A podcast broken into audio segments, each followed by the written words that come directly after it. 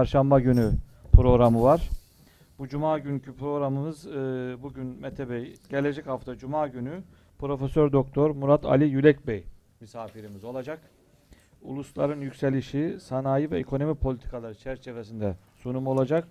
Ulusların yükselişi kitabını da imzalayacaklar. Bu çarşamba günü misafirimiz Doçent Doktor İbrahim Halil Üçer Bey misafirimiz olacak. İslam düşüncesinin geleceği, imkanlar ve zaaflar çerçevesinde sunumu olacak inşallah. E, biliyorsunuz bayanlara yönelik her cuma günü 11 ile 12.30 arasında Rahime Hanım ve Arzu Hanım tefsir ve fıkıh dersi yapmaktalar. Ayrıca Mavera Kış Okulu çerçevesinde de her cumartesi günü saat 9-12 arasında da e, gençlere, çocuklara kodlama, robot, Kur'an-ı Kerim, seramik ve el becerileri çerçevesinde burada eğitim var. Onu da bildirmiş olalım. Ee, Mete Bey 10 Nisan 67 Samsun doğumlu. 88 yılında Kara Harp Okulu'ndan piyade teğmen olarak mezun oldu. 16 yıl boyunca Türk Silahlı Kuvvetleri'ne görev yaptı. 10 yılı aşkın bir süre Doğu ve Güneydoğu Anadolu bölgesine hizmet verdi. Sınır ötesi operasyonlarda yer aldı. Son görev yeri olan Özel Kuvvetler Komutanlığından binbaşı rütbesiyle 2004 yılında kendi isteğiyle emekli oldu. Ayrıldı. Daha sonra kurduğu şirketiyle Irak ile dış ticaret yapmaya başladı. Aynı zamanda 2004'ten sonra e, özellikle Irak başta olmak üzere Orta Doğu'da şirket kuran ve o bölgede yatırım yapan hem uluslararası hem de ulusal birçok şirkette danışmanlık hizmeti verdi. Bölgenin güvenliği, siyasi çalkantılar, savaş riski, iç karışıklıklarla ilgili analizler yaptı. Basın yayın organlarında güvenlik uzmanı kimliğiyle köşe yazarlığı, programcılık ve belgesel yapımcılığı çalışmaları yaptı. Ayrıca özel sektörde lojistik, işletme, basın iletişim alanlarında da danışmanlık hizmetlerine devam ediyor. 2015 yılında 60 yıllık ittifakta son gün, 2017 yılında Büyük İhanet adlı romanları, 2016 tarihinde bu delilleri bir araya getiremeyecektiniz ve darbenin kayıp saatleri adlı inceleme kitaplarını bulunan Mete Yarar'ın son romanı Yolun Sonu Kasım 2018'de inşallah yayınlanacak. Mete Yarar evli ve bir oğlu bulunmaktadır. Bu büyük ihanet kitabını inşallah sohbetten sonra imzalayacak dediğimiz gibi. Biz Mete Bey'i bir saat kadar dinleyeceğiz. Daha sonra soru ve cevaplara, katkılara geçeceğiz. Bu arada sosyal medyada biliyorsunuz Mavera Vakfı YouTube e, abone olursanız size buradaki programlar ulaştırılmış olur. Ve şu anda da canlı yayındayız. Sosyal medyada Periscope, Twitter, YouTube ve Facebook'ta canlı yayında eğer varsa e, paylaşma arzu ederseniz paylaşırsanız buraya gelemeyenler haberdar olmuş olur. Çok teşekkür ediyorum tekrar. Hoş Ee, geldiniz. ben teşekkür sefa ediyorum. Ee, herhalde beraber oturacağız. Yok ben Niye böyle daha iyi değil mi? Beni yalnız bırakmayın böyle en azından. Çok teşekkür ediyorum. Ee, tam Üstad'la girişte konuşurken hangi tarihte geldiğimi hatırlıyor musunuz diye sorduk. Tekrar baktık. Ee, 2016'nın Kasım ayında gelmişiz ve e, Kasım ayında bir e, sohbet gerçekleştirmiş. Tabii o zamanın sıcaklığını hatırlarsınız. 2016 15 Temmuz darbe girişiminin hemen sonrası arkasından Fırat Kalkanı'nın başladığı terör eylemlerinin özellikle Güneydoğu Anadolu bölgesi ve Türkiye'nin e, farklı yerlerinde e, tabiri caizse dolu dizgin gittiği bir dönemdi.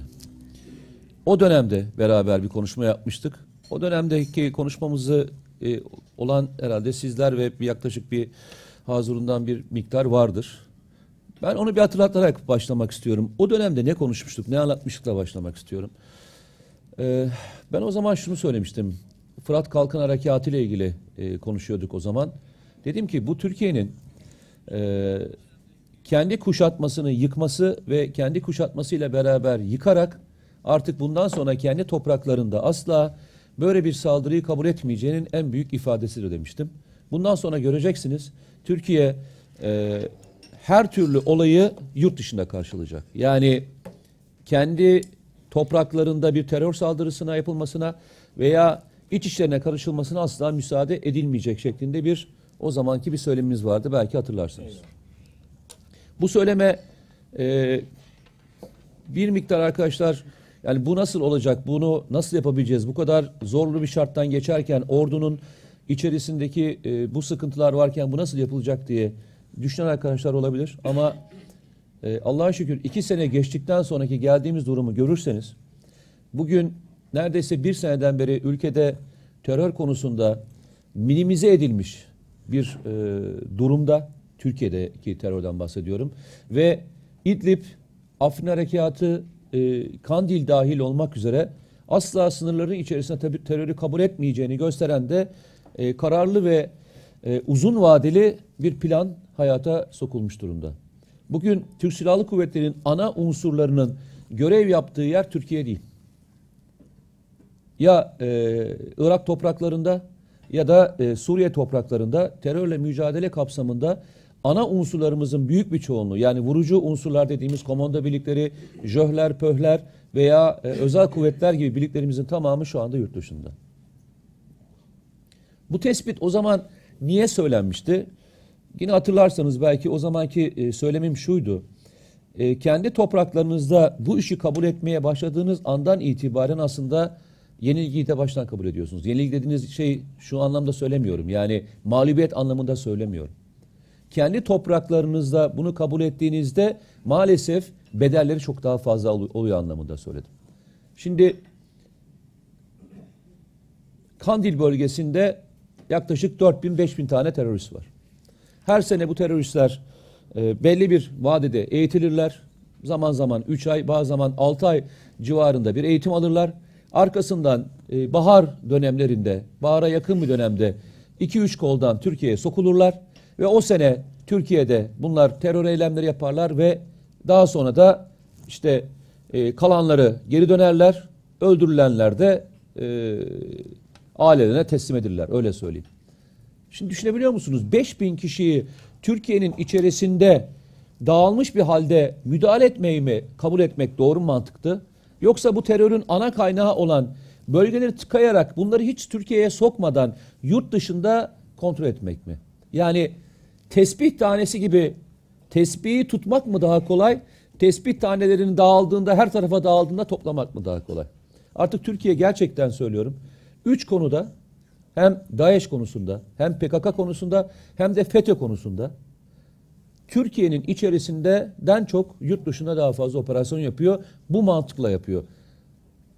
Bulunduğu yerde imha etmek ve Türkiye topraklarına girmesini engellemek üzerine.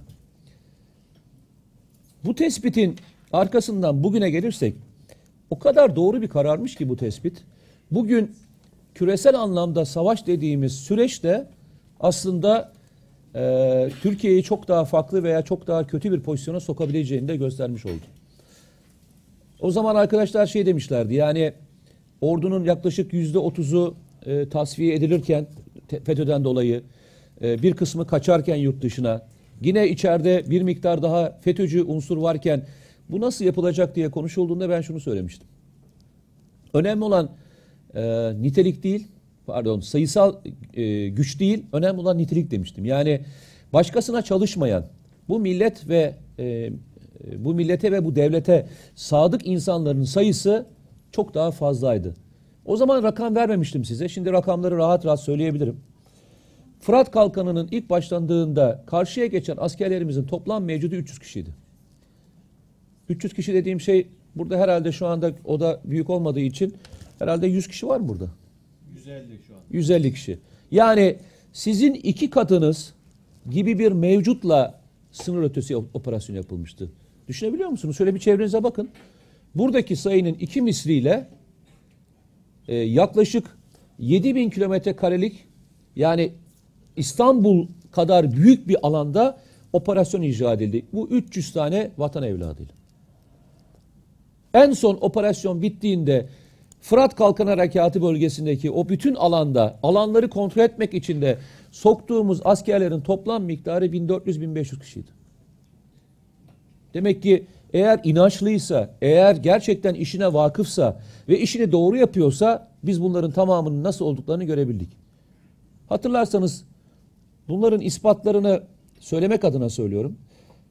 Barikatlar dönemini hatırlarsınız. Nusaybin dönemini hatırlarsınız. Nusaybin döneminde barikatları yöneten e, bir miktar o dönemki e, komutanlardan, o zamanki askerlerden bir kısmı biliyorsunuz daha sonra FETÖ'den e, bu darbeye karışmaktan tutuklandılar. Bir kısmı e, ilk hükümlerini aldı ama yargı süreçleri devam ediyor. O yüzden de isimlerini vermeyeceğim e, şahısların yargılama süreçleri devam ettiği için. Biliyorsunuz Nusaybin çatışmalarında en fazla e, şehit verdiğimiz ilçedir Nusaybin. Ve Nusaybin e, ilçesinde yaşananlar aslında e, Türk Silahlı Kuvvetleri'nin veya emniyet birimlerinin ne kadar zorlu bir süreçten geçtiğinin de en önemli ispatlarındandır. O dönemde Nusaybin birkaç sektöre ayrılarak yani operasyon yapılan yer birkaç sektöre ayrılarak farklı farklı birimlere verilmişti ve onlar orada ip operasyonu icra ediyorlardı. Bir operasyon sektöründe hiç ilerlenemediği gibi neredeyse birçok şehidimiz yani şehitlerimizin belki e, yüzde otuzundan daha fazlası o noktada veriliyordu. Yine hatırlarsanız o dönemde Genelkurmay Başkanı, şimdiki Savunma Bakanı Hulusi Akar olaya direkt müdahale olarak oraya Tunceli'den bir e, Tu General getirmişti. O ilerlenemeyen sektöre, hiç adım atılamayan demiyorum, ilerlenemeyen veya çok fazla şehit verilen sektöre bir Tugay komutanı getirdi başka bir sektörden. O ilerlenemeyen yer bir hafta sonra hiç şehit verilmeden alındı. Bunu neden söyledim? Savunma Bakanı, şimdiki Savunma Bakanımız Hulusi Akar, bundan bir iki ay önce Afrin Harekatı sırasında e, bir kelime sarf etmişti. O zamanki Afrin Harekatı'ndan sonraki dönemlerde de. Dedi ki, Türk Silahlı Kuvvetleri'nin içerisindeki hainleri e, bulup çıkartmaya başladığımız andan itibaren çok daha etkin bir şekilde operasyon yapma yeteneğine sahip olduk. Bunu sizler de görüyor musunuz? Önemli olan şeylerden bir tanesi bu. Yani terörle mücadelede elle dokunan veya e, Türkiye'nin refahına veya Türkiye'nin güvenliğine faydasını görebiliyorsunuz değil mi? O zaman bir kez daha söyleyelim. Sayı çok önemli değil. Gerçekten bu ülkeye hizmet eden ve bu ülkeden başka kimseden, bu ülkenin e, siyasi otoritesinden veya askerisinden başka kimseden emire almayan insanlara ihtiyaç var. 15 Temmuz sonrasında bu sürecin belki e, hepimize en büyük faydalanan bir tanesi bu oldu. Eğer biz küresel savaşa bu FETÖ'cü örgütlerle veya FETÖ'cü gruplarla yakalanmış olsaydık Allah hepimizi korusun dedi. Gerçekten Allah hepimizi korusun. Çünkü bugün bakın e, ister Libya'ya bakın, isterseniz yakın tarihimizde Suriye'ye bakın, isterseniz Irak'a bakın. Her baktığınız yerde ne görüyorsunuz? Ona benzer yani FETÖ'ye benzer veya FETÖ'ye yakın bir unsurun isim olarak demiyorum. Tip olarak demiyorum. Başkaları tarafından kullanılan, başkalarına hizmet edilerek eğitilmiş olan bir grubun nasıl faaliyette olduğunu görüyorsunuz ve o faaliyetin sonucunda hiçbirinin ülke olarak ayakta kalmadığını da görüyorsunuz. Bunun en iyi örneklerinden bir tanesi Irak'tır. 1991 yılında Irak'taki savaştan sonra e, Amerikalıların Guam adasına götürmüş olduğu 5000 kişi bugün Irak'ta neredeyse güvenlik bürokrasisinin neredeyse istihbarat e, bürokrasisinin büyük bir çoğunluğunu oluşturuyor. Ve dikkat ediyor musunuz? Irak hiçbir zaman güvenliğini tam anlamıyla sağlayamıyor. Musul gibi bir şehirde yaklaşık 35 bin asker varken 1500 kişiye Musul'u teslim edebiliyor. Veya ordunun büyüklüğü 130-140 bin kişilik bir ordu varken 3 bin 4 bin e, terörist e, Bağdat'ın dış mahallelerine kadar ilerleyip ülkenin %35'ini kontrol edebiliyordu. Bu örnekleri biz net olarak gördük. Bunu Suriye'de de gördük, bunu Libya'da da gördük. Bazı arkadaşlarımız zaman zaman tartıştığımız veya konuştuğumuz arkadaşlarımızdan bir kısmı dünyada bir küresel savaş olarak küresel savaşın olmadığını söylüyor olabilirler ama ben size şunu söyleyeyim. Küresel savaş başlayalı neredeyse 30 yıl oldu. Kademe kademe ilerleyen, kademe kademe dozunu arttıran bir e, yere doğru geldik. Biz artık küresel savaşa doğru gitmiyoruz. Küresel savaşın bütün etkilerini yaşadığımız bir dönemi yaşıyoruz. Örneğini tartışalım. Dersiniz ki yani siz nereden biliyorsunuz? Dünyada savaşan kimse kimseyle yok. Yani kimse kimseyle savaşmıyor. Nasıl bir küresel savaştan bahsediyorsunuz diye soruyorsanız dünyadaki şu anda son dönemde 1990'dan sonra yaşanan savaşların yalnızca Üç tanesi fiili anlamda devletler arasında. Diğerlerin tamamı iç savaş şeklinde. Ama kayıplar İkinci Dünya Savaşı'ndan çok daha fazla. Sivil kaybı, mültecilerin durumu, herhangi bir yerden sürülen etnik anlamda veya mezhepsel anlamda sü- sürülen insanların durumu, parçalanmış ülke sayısı, askeri harcamaların miktarı, bu savaşlara katılan e, asker veya militer dediğimiz yani paramiliter dediğimiz grupların büyüklüğü İkinci Dünya Savaşı sayısını çoktan geçmiş durumda. Küresel bir savaş maalesef yaşanıyor. Ve küresel savaştan da en fazla etkilenen bölümde maalesef İslam coğrafyası veya İslam ülkeleri.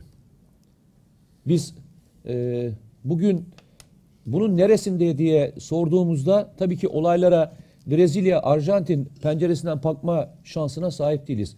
Bulunduğumuz coğrafyanın tam göbeğinde yer alıyoruz. Hatırlayalım 1990 kelimesini özellikle söyledim. 1990 çünkü iki bloklu dünyanın ayrılma ve parçalanma dönemi. 1990'da neler oldu? Yugoslavya parçalandı. Bosna Savaşı. Yugoslavya'nın parçalanmasıyla oluşan diğer e, alt savaşlar. Arkasından hatırlayın 1991. Irak. Irak'ın ilk işgal girişiminin olduğu Kuvvet Savaşı, Körfez Savaşı. Arkasından e, yaşanan dönemlerde Gürcistan'daki e, bölünmenin yaşanmış olması. Kırım. Arkasından Libya'nın e, devrilmesi. Ben yine küresel savaşın parçası olarak e, Mursi'nin devrilip Sisi'nin iktidara gelmesi. Suriye'nin iç savaşının başlaması, DAEŞ'in ortaya çıkması gibi süreçlerin tamamı dikkat ediyorsanız bizim sınırımızın tam dibinde gerçekleşti. Fiili anlamda saydığım ülkeleri bir daha söyleyeyim mi? Balkanlar bizim etki alanımız ve ilgi alanımızdı. Ukrayna, Kırım bizim etki, e, etki ve ilgi alanımızda. Gürcistan etki, etki ve ilgi alanımızda. E, Irak, e, İran ambargosu, Suriye dediğim bütün coğrafyalara baktığımızda bizim sınır komşularımız. Ve bu sınır komşularının içerisinde ayakta kalabilen ve ayakta kalmasını bırakın üstüne e, güçlenebilen tek ülkede biziz. Ben hep bütün gittiğim yerlerde ilk şu soruyu soruyorum. Bu ülke eğer herhangi bir savaşın bir parçası olmamış olsaydı veya herhangi bir ambargonun kenarında olmamış olsaydı bugünkü geldiğimiz ekonomik büyüklüğünün daha mı yukarısında olurduk daha mı aşağısında olurduk? Bir düşünelim. Bize etkisi ne oluyor sorusunu sorarak devam edelim. Örnek vereyim. Körfez Savaşı, birinci Körfez Savaşı yani Irak'a e, koalisyon güçleriyle beraber kuvvetten yapılan ilk e, saldırının Amerika Birleşik Devletleri'ne maliyeti, bütün koalisyon güçlerine maliyeti ki yaklaşık biliyorsunuz 200 bine yakın asker dünyanın her tarafından toparlanarak getirildi. Bu savaşın toplam maliyeti bütün koalisyon güçlerine yaklaşık 130 ile e, 150 milyar dolar arasındaydı. Bir savaş. Yani iki devletin veya başka koalisyon güçlerine katılmış olduğu nereden bakarsanız bakın 1 milyona yakın askerin icra etmiş olduğu bir operasyon bahsediyoruz. 130 ile 140 milyar 150 milyar dolar civarında. Türkiye'nin 1984'ten beri düşük yoğunluklu terörle mücadele kapsamında e, Türkiye'ye verilmiş olan terör zararının toplam büyüklüğü kimi rakamlara göre kimisi 400 milyardan 500 milyar dolardan başlatıyor. Kimisi de 900 milyar dolara kadar götürüyor. Bakın biz bir fiili anlamda bir ülkeyle savaşmadık. Ama birilerinin vekalet vermiş olduğu küresel, küresel savaşın bir unsuru olan vekalet vermiş olduğu bir terör örgütüyle mücadele kapsamında verdiğimiz maddi kaybın, manevi kaybın veya e, insan kaybımızı hiç söylemiyorum. Bir kişi bile büyük rakam olduğu için söylemiyorum ama. Sırf maddi kaybımızın toplam büyüklüğü ortalamasını kabul etseniz bile yaklaşık 700 milyar dolar. Peki 700 milyar dolarla Türkiye ne yapardı ve Türkiye nerede olurdu sorusunun cevabını da şöyle bulalım. Türkiye'nin bir gram borcu olmadığı gibi cebinde 300 milyar dolar daha parası olurdu. Bugün baktığınız bütün bu çerçevede baktığınız e, bütün yatırımların toplam büyüklüğünden daha büyük bir yatırım yapılmış olurdu. Bakın küresel savaş dediğimiz metodu geçmişe göre değerlendirdiğimiz için bazı şeyler yanılgı düşüyoruz. Yani geçmişteki konvansiyonel yani tankların tanklarla karşılaştığı, uçakların uçaklarla birbirini vurduğu veya nasıl diyeyim size devletlerin bayrak göstererek ben sana savaş ilan ettim arkadaş. Sen de ona göre hazırlığını yap dedikleri bir dönem yaşanmıyor. Herkesin bel altından vurduğu, vekalet savaşlarıyla başkasına vekalet verdiği, onu desteklediği, bu bir terör örgütü de olabilir, bir etnik grup da olabilir, mezhep grubu da olabilir. Ekstra olarak size ekonomik olarak ambargolarla zarar verdiği veya kendi iç sorunlarınızı tetikleyerek, sorunlar yaratarak size zarar verdiği bir dönemden bahsediyoruz. Zaten küresel savaşın, asimetrik savaşın bugünkü formülasyonu böyle. Kimse kimseyle askeriyle savaşmıyor. Amerikalıların bir askerinin yıllık ABD'ye maliyeti yaklaşık 230 bin dolar civarında. Bir askerinin, ABD askerinin kendisine maliyeti 230 bin dolar civarında. Bunu vekalet verdiği, işte burada konuşuyoruz ya PYD gibi bir unsura vermiş olduğunda e, yıllık maliyetine kadar biliyor musunuz? Yaklaşık e, maksimum 5 bin dolar. 5 bin dolar. 230 bin dolar çarpı 5 bin dolar. Yani aradaki fark. O yüzden de farkındaysanız e, o yüzden de farkındaysanız son dönemde kullanılan en önemli ifade nedir? E, PYD için Amerikalılar hangi ifadeyi kullanıyorlar? Bizim kara gücümüz diyorlar. Yani e, Suriye'deki kara gücümüz ifadesini kullanmaları ana sebeplerinden bir tanesi bu. Hatta bunu o kadar ilginç bir şekilde savunuyorlar ki e, Senato'da neden PYD'yi destekliyorsunuz e, diye soran bir senatöre e, yetkilinin vermiş olduğu cevap aynen şöyle. Biz PYD ile şeyle e, DAEŞ'le mücadele kapsamında oraya asker göndermiş olsaydık ve o askerlerimiz orada ölmüş olsaydı bu rakam 3000 5000 kişi olmuş olsaydı bunun hesabını verebilecek miydiniz? Onun yerine biz PYD'yi kullanıyoruz. Başka bir çözümünüz var mı diye sordu bir e, bürokrattan birisi senatöre verdiği cevap budur.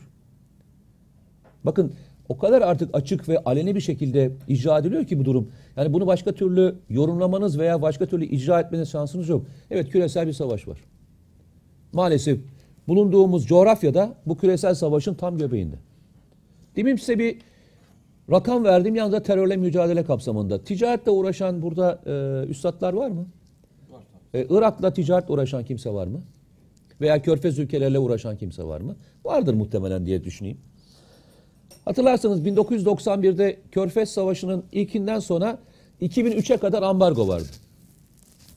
Türkiye'nin en fazla ihracat yaptığı ve en fazla e, dış ticaret fazlası verdiği ülke Irak'tır. Yaklaşık o dönemdeki rakamlar olarak söylüyorum. Şimdiki rakamlar da ona yakındır. Yaklaşık 8 ile 9 milyar dolar da dolar civarında dış ticaret fazlası veririz biz Irak'la ilişkilerimizde. Hatırlayın 1991'den 2003'e kadar biz Irak ticaret yapamadık. Türkiye'nin net olarak kaybı 12 yıllık kaybının rakamı 100 milyar dolar civarında. İran'a 1980'den beri ambargolarla kayıpları koyduğunuzda Türkiye'nin ticaret anlamında kayıplarının toplam miktarı 200-250 milyar dolar civarında. Bakın biz savaş, mavaş filan hiçbir şey yapmıyoruz. Ama Türkiye'nin toplam e, kaybı 1 trilyon doların üzerinde. Başka nasıl verebilirsiniz ki zarar? Okumalarımızı yaptığımızda bunun neden yapıldığının sorusunu da sorarak hani diyeceksiniz ki ya niye kardeşim e, herkesin derdi Türkiye ile mi? Yok herkesin derdi Türkiye ile değil. Ama coğrafi anlamda bir yerde bir şey yapıldığında bunu engelleyebilecek ülke pozisyonu elmedir. Bakın Amerikalıların 1940'tan beri yaptığı bütün raporlamalarına bakın. İki tane ülke ismi zikrederler Orta Doğu ile ilgili. Oyunu bozabilecek, oyun kurabilecek veya oyunun sonucunu belirleyebilecek olan iki ülkeden bahsederler. Bunlardan bir tanesi Türkiye'dir, ikincisi de İran'dır. Bu iki ülke hangi pozisyonda yer alırsa orası 3-0 oyuna erken başlar derler. Bunu ben basit anlamda söylüyorum. Bütün Brzezinski'den başlayın Amerika'daki strateji oluşturan bütün e, kurumların raporlarındaki ana madde budur. O yüzden de derler ki İran'la Türkiye'yi hiçbir zaman yakınlaştırmayın. Birbirlerinin enerjisini çalacak kadar da birbirle mücadele ettirin. Neyse ki bu tuzağa savaş anlamında düşmemiş olmamın büyük etkilerinden bir tanesiyle biz birbirimizin enerjisini çalmadık. Ama İslam coğrafyasının enerjisini maalesef nerede çaldılar? Suriye'de çaldılar. İslam coğrafyasının en büyük enerjisinin kaybedildiği, belki yakın dönemin Kerbelası diyebileceğimiz bir yer maalesef Suriye oldu. İşte yine geldik mi küresel oyunun e, başka bir boyutuna. Bu ne kadar söylenir, ne kadar doğrudur, bir rakam olarak verilirse e, bunun söylenmesi bile yanlıştır. Ama nereden bakarsanız bakın, sonuçta bu harcanan bir paradır. Biz bize gelen e, Suriyeli misafirlerimize toplam Sayın Cumhurbaşkanı da söylemiş olduğu rakam miktarıyla söylüyorum. Toplam 5-6 yıldan beri harcadığımız e, toplam miktar yaklaşık 30 milyar doların üzerindedir. Bu insanlar evleri olan, bakları olan, hayatlarını sürdürdükleri bir yaşamları olan bir ülkeleri vardı. Ama öyle bir ortam yaratıldı ki ve bu ortamın sonucunda gelen nokta bu. Aynı noktayı Libya için de söyleyebiliriz. Libya için farklı düşünen var mı? Yani bugün Libya'da üçe bölünmüş olan bir fiili ülkeden bahsediyoruz ve politika anlamında politika belirleyemeyecek bir noktaya getirilmiş durumda. Benim bir çalışma ve yorumlama stilim var. Bunu zaman zaman genç arkadaşlar olduğu için büyüklerime söylemiyorum bunu. Genç arkadaşlara söyler ki söylemekte yarar görüyorum. Bir dönemi değerlendirmek istiyorsanız arkadaşlar yaklaşık bir 20 yıl geriye gidin. Yani 2010'lardan sonra yaşananları anlamak istiyorsanız 1990'lar hatta 1980'lerin ile gidin ve oradan şöyle bir kronolojik olarak dünyada neler olmuşa bakmanızı tavsiye ederim. Şimdi buradaki belli bir yaşın üstündeki insanlar hatırlarlar. Filistin veya Kudüs konusu konuşulduğunda e, Türkiye haricinde hangi üç ülkenin ismi geçerdi? Hatırlar mısınız? Ben sayayım isterseniz. Gençlere söyleyeyim. Mısır. Mısır'ın e, adının geçmediği bir Filistin konusu veya e, Kudüs konusu olmazdı. İki, Libya. Üç, Irak. Bu üç ülkenin ismi her defasıyla anılırdı. Yanlış mı söylüyorum? Ve bunlar maddi olarak hatta pozisyon itibariyle de e, bu konuya kaynaklarını ve psikolojilerini ayırırlardı. Türkiye'yi hariç kolektörüm. Bizim haricimizde. Şimdi üçünden hangisi var? Niye üçü yok da yani niye üçü yok da diğerleri var? Mesela niye Ürdün hala Ürdün? Ya yıkılsın diye söylemiyorum. Niye Suudi Arabistan Suudi Arabistan? Niye Birleşik Arap Emirlikleri Birleşik Arap Emirlikleri? Niye İBB yok? Niye e, Irak yok? Niye e, Mısır yok? Ya bu sorunun cevabı aslında bundan sonraki yaşanacak olan sürecin de nereye doğrulacağını ve evrileceğini söylüyor. Bakın yine aynı yere geldim. Türkiye e, son dönemde oyun bozduğu üç tane net oyun söyleyeyim size. Bir, Suriye'yi Suriye'deki oyunu bozdu.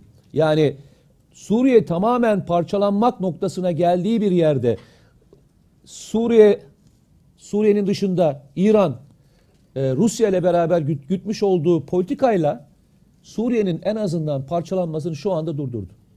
En azından stabil hale getirdi, denge noktasına getirebildi. Başka? Kudüs konusunda İslam coğrafyası hiçbir şekilde bir araya gelmezken İstanbul'da İslam konfederasyonu toplayarak ilk defa bütün hepsinin imzasını toplayarak bir deklarasyon yayınlayabildi. Birleşmiş Milletler'de konuyu taşıyarak Birleşmiş Milletler'den bir yasa çıkartmayı veya bununla ilgili bir tasarıyı çıkartmayı oy çoğunluğuyla kabul ettirebildi. Başka? Irak'ta yaşanan bağımsızlık referandumunda İran, Irak ve Türkiye beraber işbirliğiyle giderek oyunu tamamen kan dökülmeden belli bir noktaya getirdi ve çözdü. Bakın bu oyunların tamamı eğer gerçekleşmiş olsaydı Türkiye nasıl bir noktada olurdu bir değerlendirebiliyor musunuz? Suriye'de tamamen iş çığırından çıkılan bir noktaya gelmiş olsaydı İdlib konusu dahil olmak üzere 10 milyonun üzerinde bir mülteci daha Türkiye'ye doğru gelmiş olsaydı. Irak üçe fiili anlamda üçe ayrılmış olması sonucunda büyük bir savaşa girmiş olsaydı veya Kudüs konusunda sessiz kalarak bunu oldu bittiye getirmiş olmasının sonuçlarını bir düşünebiliyor musunuz? Hala oyun bozabiliyor. Zaman zaman bana şunu soruyorlar. Yani Türkiye oyun bozabiliyor mu? Zaman zaman oyun bozuyor, zaman zaman oyun kuruyor. Bunun da bir sırası var. Eskiden oyuna düşüyorduk. Şimdi oyun bozmaya başladık. zaman zaman da oyun kurmaya başladık. Yani bunun bir e, aynı şey gibi düşünün, insan yaşamı gibi düşünün. Herkesin belli bir güç potansiyeli var. O güç potansiyelini devşirebildiğiniz müddetçe, aşama kat ettiğiniz müddetçe bunu yapabiliyorsunuz. Peki bunların küresel savaşta karşılığı var mı? Tamamen var. Bugün e, Rusya'nın çok önemli, özellikle Putin'in baş danışmanının bir ifadesi vardı. Anadolu Ajansı'na da bir röportaj vermiş. Okuyabildiniz mi, bakabildiniz mi? Türkiye güçlendikçe coğrafyada bağımsız politika güdebilen tek ülke olarak kaldı diyor. Bakın İran'ın ismini vermiyor. Yalnızca bağımsız politika, ekonomik, dış politika ve ekonomi anlamında kendi bağımsızlığını koyabilecek güce ulaşabildi diyor. Şimdi biz bunun neresindeyiz sorusunun cevabını vermek için adına bunu söyledim ve örneklerde buradan gittim. Demin Libya örneğini verirken arkadaşlara o yüzden söyledim. Bugün Salman olayını, işte bugün Suudi Arabistan ve Kaşıkçı olayını değerlendirirken ben bugünkü örnekle karşılaştırarak hiç bakmıyorum biliyor musunuz? Aklıma yıllar önce Kaddafi'ye kurulan e, tuzak aklıma gelerek onun üzerinden bir kurgu yaparak söyleyeyim. O yüzden gençlere onu söyledim. 1990'lar, 1980'lerin sonu 1990'larda Libya ekonomik olarak o kadar müthiş bir noktaya gelmişti ki işte dış ticaret fazlası dahil olmak üzere 200-250 milyar dolarlık bir fazlalığı yönetebiliyordu. Ve o fazlalık olduğu dönemde e, Libya'nın bir şekilde baskılanması ve Libya'nın e, ambargolarla aşağı doğru çekilmesi gerekiyordu. Ve bir kaynak oluşturulması veya Libya'nın Kudüs konusunda, Mısır konusunda veya İslam coğrafyalarındaki bazı konularda uzak durması gerekiyordu. Ne yapıldı? Hatırlayanlarınız bilir belki. Ee, şeyde e, İtalya'da ve e, Almanya'da e, NATO üslerindeki bulunan askerlerin gitmiş oldukları barlarda bombalar patlamaya başladı bir anda. Tak tak tak tak bombalar patlıyor. Ve bu bombalar patladığında bunları yapanların da Libya diplomatlarının olduğuyla ilgili bir rapor hazırlandı. Yani Libya diplomatları bombaları hazırlıyorlarmış konsolosluklarda. Bunları şeye veriyorlarmış. Teröristlere veriyorlarmış. Onlar da gidip kullanıyorlarmış. Bir anda e, Kaddafi ülkesinden dışarı çıkamayacak ve ambargolarla beraber gitmiş olan bir pozisyona sıkıştırıldı. Nasıl kurtuldu biliyor musunuz? Bütün kaynaklardan vazgeçmesi üzerine yani e, demin söylediğim Kudüs, İslam coğrafyası gibi birçok konuda vazgeçmişliği, mal varlığı ve hesapların çoğunluğunun Avrupa'daki bankalara verilmesi ve yapmış olduğu bombaları saldırıların bedeli olarak da milyarlarca dolar tazminat ödeyerek tazminat ödeyerek ayrıldı. Bunu niye söyledim biliyor musunuz? Eğer ülkeler üzerinde bu benden mi geliyor?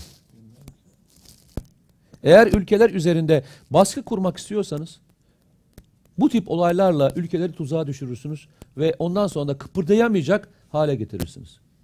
Ben Salman olayını yaşanırken yani bu Cemal Kaşıkçı'nın e, öldürülmesiyle ilgili süreç diyeyim. Tam netleşmediği için öldürüldü demiyorum.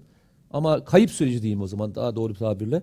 Kayboluş sürecindeki yaşananları açıkçası e, tek başına birisinin Türkiye'deki bir e, kişiyi öldürmesi olarak düşünmüyorum. Çok daha ötesine bir olay olarak düşünüyorum. Bunu neden söyledim? Demin küresel savaş diye bahsettiğim, asimetrik savaş diye bahsettiğimin kavramın içerisinde bir durum var. Küresel savaşın iki tane güçlü faktörü var. Kullandığı e, nasıl diyeyim devlet birimi var. Bunlardan bir tanesi istihbarat, ikincisi özel kuvvetler. Yani dünyadaki küresel savaşın aktörleri istihbarat ve özel kuvvetler birimleri kullanarak icra ediliyor. Bunun önleyici tedbirlerini de bu unsurlar üzerinden alıyorsunuz. Veya başka bir ülkeyle fiili anlamda bir durum yaşamak istiyorsanız da bu iki tane figürü kullanıyorsunuz. Bugün Cemal Kaşıkçı olayında yaşadığımız olay da küresel savaşın istihbarat kurumlarının kullandığı bir dönemdir. Yine geldik aynı yere. Tam da merkez İstanbul. Bunları başlangıç itibariyle niçin söylediğimi bir kez daha söyleyeyim. Bu dönem Türkiye ile ilgili değil. Yalnızca Türkiye'den kaynaklanmıyor veya Türkiye'nin kendi yapmış olduğu, hep öyle diyorlar ya, Türkiye'nin dış politikada yapmış olduğu hataların, valla Türkiye Suriye Savaşı'nı Türkiye çıkartmadı. Irak'ı üçe bölmedi veya Libya'yı da e, Türkiye parçalamadı, Mursi'yi de Türkiye devirmedi. Son dünyadaki yaşanan hiçbir şeyden Türkiye'de sorumlu değil. Ama maalesef etkilerini birebir yaşıyoruz.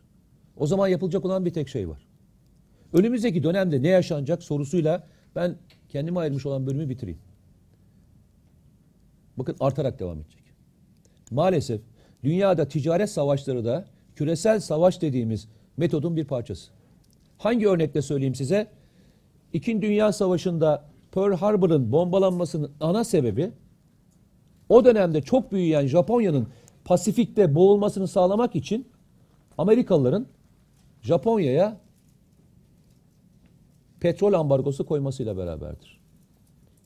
Petrol ambargosu koyduğu andan itibaren Japonya gidip Pearl Harbor'ı vurmuştur.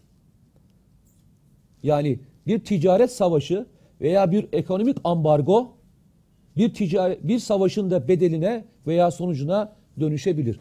Bugün küresel savaş dediğimiz enstrümanlardan bir tanesi de maalesef ticaret savaşları haline gelmiştir.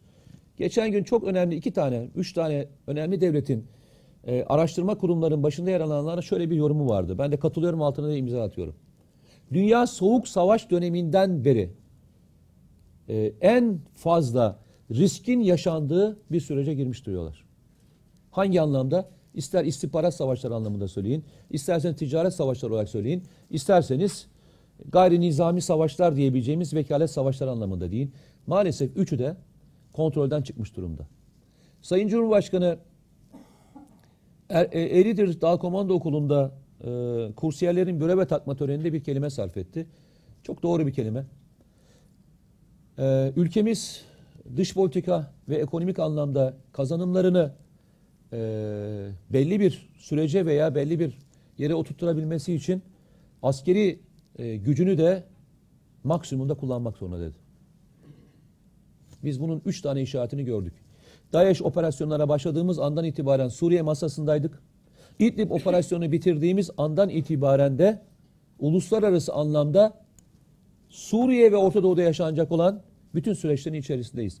27 Ekim tarihinde Putin'in, Merkel'in ve Macron'un da katılacağı Suriye toplantısının İstanbul'da yapılmasını açıkçası tek başına e, atmayın. Geçmişte bu tip konularda Türkiye'ye danışmayanlar Afrin, İdlib ve Fırat Kalkanı gibi birbirinden üç farklı. Şimdi birisi DAEŞ yapıldı. Birisi e, PKK'ya yapıldı. Diğeri de e, bölgedeki yaşayan sivillerin kurtarılmasıyla ilgili özel bir operasyon icra edildi. Üçü birbirinden farklı operasyonu icra edilen bir ülkeye herkes şapka çıkartır. O şapka çıkarttıktan sonra da sizi masaya oturtturur. Biz o masaya birilerinin davetiyle oturmadık. İşte üst söylediğim operasyonla Türkiye sandalyesini almıştır. Merhaba arkadaşlar siz burada bir şey yap çeviriyorsunuz. Ben de sandalyemi aldım buyurun beraber oturup konuşalım demeye getirmiştir. Bugün geldiğimiz süreçte budur. Ben e, süremi doldurayım sorulara isterseniz Sorularla başlayalım. açalım. Peki çok teşekkür ederim. Daha ince ayrıntılarında sorularla Sorularla gireriz. açalım. Çok güzel bir açılım oldu. Bir projeksiyon oldu. Türkiye'nin zorluğunu, geleceğin ne kadar da çetin Yalnızca Türkiye değil. olduğu. Yalnızca Türkiye Yok, değil. Türkiye'li olduğumuz. Ay ay evet evet doğru. O manada. E, dünyadan bağımsız değil muhakkak. Ama biz Türkiye'de yaşayan Türkiye'liler olarak işimizin zor olduğunu altını çizmiş olduk. Bizi bize bırakmıyorlar yani. O- Kesinlikle. Peki. Evet sırayla böyle e, sıraya alacağım. Gençten başlayalım, Parmaklarınızı, gençten Şey başlayalım yapacaksak. Orada bir ben genç var. Önceden e, buradan başlayalım. Sonra beyefendiye. Evet. Merhaba. Eyvallah. Ama ya, tamam. Harika. Şey Doğu Akdeniz petrolleri konusunda e, bir sıcak bir durumlar var. Bunun sonucu ne olur? Ve e, hani sonunda az önce ses gelmiyor mu? Yakın tut mikrofonu. Sen mikrofonu yakın tut. Evet. Ve az önce Japonların Pearl Harbor'unda bahsettiniz. Bir ticaret savaşından sıcak bir çatışma doğdu dediniz. Benzer Öyle. bir şey olabilir mi acaba? E, Valla e, ben yaklaşık e, bir seneden, bir buçuk seneden beri e, bu konuyla ilgili yazıyorum ve çiziyorum. Hatta Türkiye'de bu konuda e, tedbirlerini ve e, politikalarını ona göre belirliyor. Size e, küçük iki tane örnek anlatayım. Bu iki örnekte e, geçmiş e, tarihi belgelere bakarak da çok rahatlıkla bulabileceğiniz iki tane önemli figürdür. E, Kaddafi'nin devrilme sürecini aşağı yukarı hepiniz takip ettiniz. Yani bir anda e, bir gün bir muhalif grup ortaya çıktı. E, şeye doğru ilerledi. Ne derler? E, başkente doğru ilerledi. Daha sonra Kaddafi e, kazanımlarıyla bütün grupları yeri püskürttüğü andan sonra e, bu olaya müdahil olmak isteyen Birleşmiş Milletler bir karar çıkartmadan da Fransa hatırlarsanız bir gün öncesinde bombalayarak ve Fransız özel kuvvetlerini karaya indirerek ve silah ve ekipman yardım yaparak kısa bir sürede Kaddafi devrildi. Ondan önce neler olduğunu ben size bir hatırlatsam. Hani demin sorduğun çok güzel iktisatçı anlamında söyledin ya o yüzden söyleyeceğim. Kaddafi'nin iki tane çok önemli hamlesi vardı. Bunlardan bir tanesi e, o dönemin Enerji Bakanı e, hatırlarsanız şeydi Kayseri Taner olan Bey. Tamer, Taner Taner, Yıldız. Taner. Taner Yıldız. O dönemin Enerji Bakanıydı. Ve e, Kaddafi Türkiye ile yakınlaşmasıyla beraber bir petrol sahasının işletilmesi ve oradaki sondaj kuyularının kurulmasıyla ilgili Türkiye Petrol Anonim Ortaklığı'yla bir anlaşma imzaladı. Hatta anlaşmanın bir e, kısmı da e, bölgedeki otobanların ve diğer e, kurumların inşaatlarının da Türkiye'ye verilmesiydi. Türkiye o dönemde gitti ve petrol kuyularını açtı. Petrol kuyularını açtıktan sonra zaten petrol çıkmaması diye mümkün değil. Bu petrol de buldu. Anlaşma o kadar e, keyifli bir anlaşmaydı ki neredeyse Türkiye çıkarttığı petrolle dışa bağımlılığını yaklaşık Türkiye'de düşünebiliyor musunuz? 35 milyar dolarlık bir e, dış ticaret açığımızın önemli bir kalemi e, enerjiden kaynaklanıyor. Yani 30 milyar doların üzerinde 32 milyar dolar. Karşıladığı gibi belki farklı farklı bölgelerde yapmış olduğu bu kuyularla belki ihracatçı bile pozisyon girebilirdi.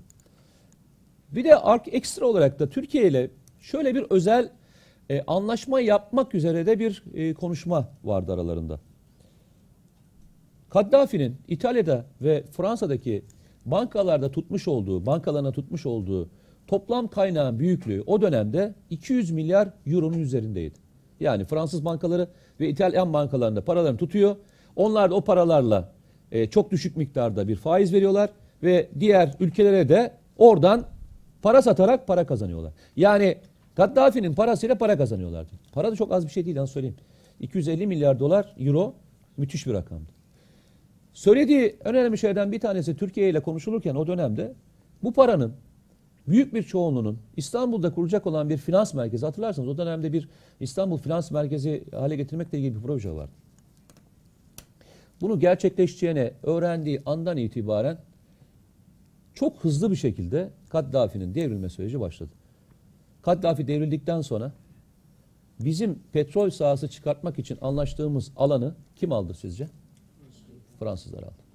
Bugün Fransızlar Libya petrollerinin yüzde 65'ini çıkartıyorlar ve işletiyorlar. İki, yine aynı yere geleceğim. Ben hani kavramsallardan gitmiyorum. Mursi e, iktidara geldiği andan itibaren ilişkilerimizi biliyorsunuz. Türkiye Türkiye ile yakınlaşmasını da biliyorsunuz. O dönemde Türkiye'nin kendisine vermiş olduğu finansal kredileri de hatırlarsınız. 2-2,5 milyar dolarlık ilk başlangıçta kredi verip daha sonra birçok anlaşma imzalanmış. O dönemde de Mursi'nin iktidara geldiği dönemde de e, bugün İsrail'in işletmiş olduğu doğalgaz havzası o zaman da biliniyordu. Yani doğalgaz bulunmuştu. O bölgeler işte bugün aynı şeyin Akdeniz'deki ayrılmış gibi bölüm bölüm ayrılmıştı. A, B, C, D diye bölümleri almıştı. Bunun bir kısmı İsrail topraklarına, bir kısmı büyük bir kısmı Mısır'ın topraklarında kalıyordu. Mursi'nin Türkiye'ye teklif ettiği proje neydi biliyor musunuz?